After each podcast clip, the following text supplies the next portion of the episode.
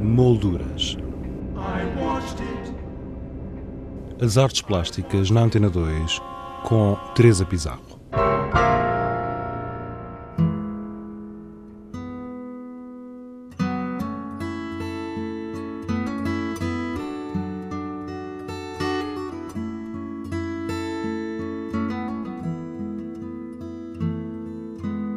Carpe Diem Arte e Pesquisa apresenta mostra da 17ª Bienal de Cerveira, uma exposição constituída por cerca de 30 obras que integraram a última edição desta Bienal e que é o resultado da parceria existente entre o Carpe Diem e a Fundação Bienal de Cerveira, como nos explicou Lourenço Igreja, um dos curadores desta mostra. Esta parceria surgiu uh, de uma espécie de uma troca eh, de exposições que o Carpe Diem fez com a Fundação Bienal de Cerveira. A primeira troca foi um, eh, as nossas obras uh, terem expressão na Casa de La Parra, em Santiago Compostela, numa exposição chamada Do Barroco para o Barroco, onde está a arte contemporânea, comissariado por mim e pela Fátima Lambert. Essa foi a nossa troca para lá. Depois a troca para cá foi uma seleção das obras eh, que estiveram em exposição na 17ª Bienal de Cerveira estarem em Lisboa, no Palácio Pombal. Portanto, foi trazer um pouco uh, a Bienal para Lisboa, foi mostrar obras que se calhar, enfim, tinham um, eram vistas no norte de Portugal e passaram a ser vistas enfim, aqui em Lisboa e na cidade. Ao todo são cerca de 30 obras. Houve algum critério de seleção? Uh, o critério uh, foi uh, um pouco uh, as obras que se adequavam melhor ao Palácio Pombal. Um, eu, como fui júri desta, tive a sorte de ser júri desta edição, tinha uma visão bastante panorâmica de toda a Bienal. Portanto, fiz o meu trabalho, andei a escolher obras, andei a, a perceber o que, é que era mais adequado e perceber o que, é que era mais. É uma exposição jovem, é uma exposição talvez fresca, no sentido de que eh, são nomes pouco vistos ou enfim nomes enfim são artistas que estão ainda a começar em parte as suas carreiras e no fundo esta decisão vem acentuar a visibilidade destas obras. Lourenço, a par desta exposição e a quando da sua inauguração, que foi no passado dia 4 de janeiro, inauguraram também, abriram as portas a uma livraria um, como forma de homenagear um dos fundadores uh, do Carpe Diem. Sim, o espaço que inauguramos é uma sala de leitura, não é bem uma livraria, um, e é uma sala que começou pela seguinte ideia.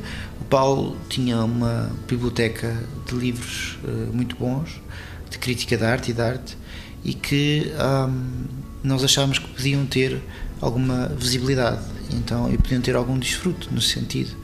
Então, uh, como, como também fomos acumulando, a nossa biblioteca foi crescendo, chegou a um ponto em que pensámos o que é que, podíamos, que, é que podíamos fazer com a biblioteca. Então criámos um espaço de leitura. E o espaço de leitura é um espaço onde as pessoas podem. Um, Portanto, o espaço está anexo a uma pequena cafetaria e as pessoas podem consultar os livros, lê-los, enfim.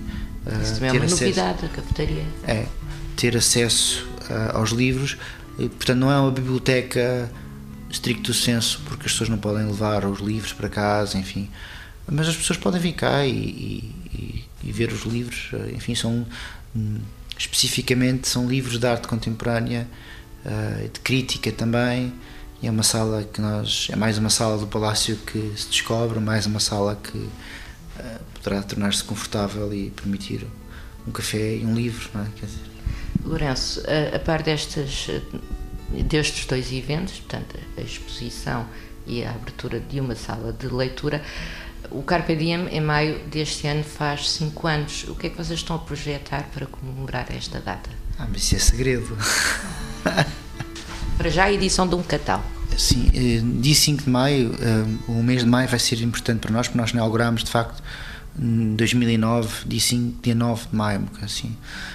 Portanto, o maio, fazer 5 anos, um projeto desta natureza, fazer 5 anos, eh, para nós é uma grande conquista, estamos muito contentes e uh, aproveitámos para, como nunca tínhamos publicado um catálogo, vamos publicar um catálogo sui generis, é um catálogo que não vai ser um catálogo de forma como se convencional. Né?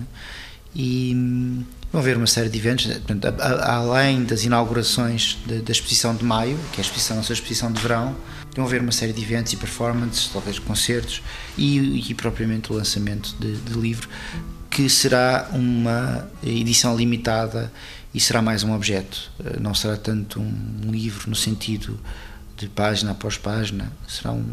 Estamos, estamos neste momento em, em desenvolvimento e a ideia é fazer um, algo que se aproxime mais de um objeto um, ehm, ou do múltiplo até, é?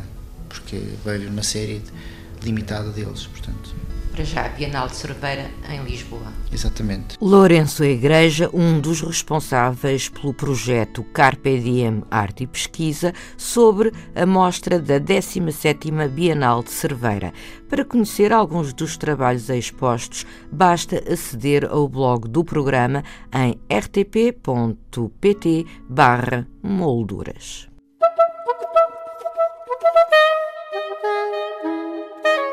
Exposições em revista.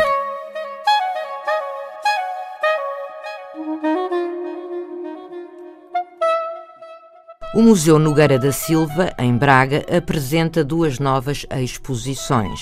Na Galeria da Universidade pode ver-se trabalhos em pintura da artista Mónica Ortuzar González e na Galeria do Jardim, fotografias de Alexandre Almeida. No âmbito das comemorações dos 50 anos da cooperativa Árvore, a Fundação Bienal de Cerveira promove a exposição Árvore 50 anos de obra gráfica, até o dia 15 de fevereiro no Fórum Cultural em Vila Nova de Cerveira. A Galeria Bloco 103 Contemporary Art apresenta Small Things to Collect, uma exposição que reúne trabalhos de pequeno formato de 17 artistas e que tem como objetivo a reflexão sobre o colecionismo. Five Minutes After a Violent Death é o título da exposição, com trabalhos de João Louro, que a Ermida Nossa Senhora da Conceição, em Belém, inaugura pelas 18 horas de amanhã. Quanto a nós, regressamos na próxima sexta-feira com outras sugestões. Até lá, tenha uma boa semana. Boa tarde.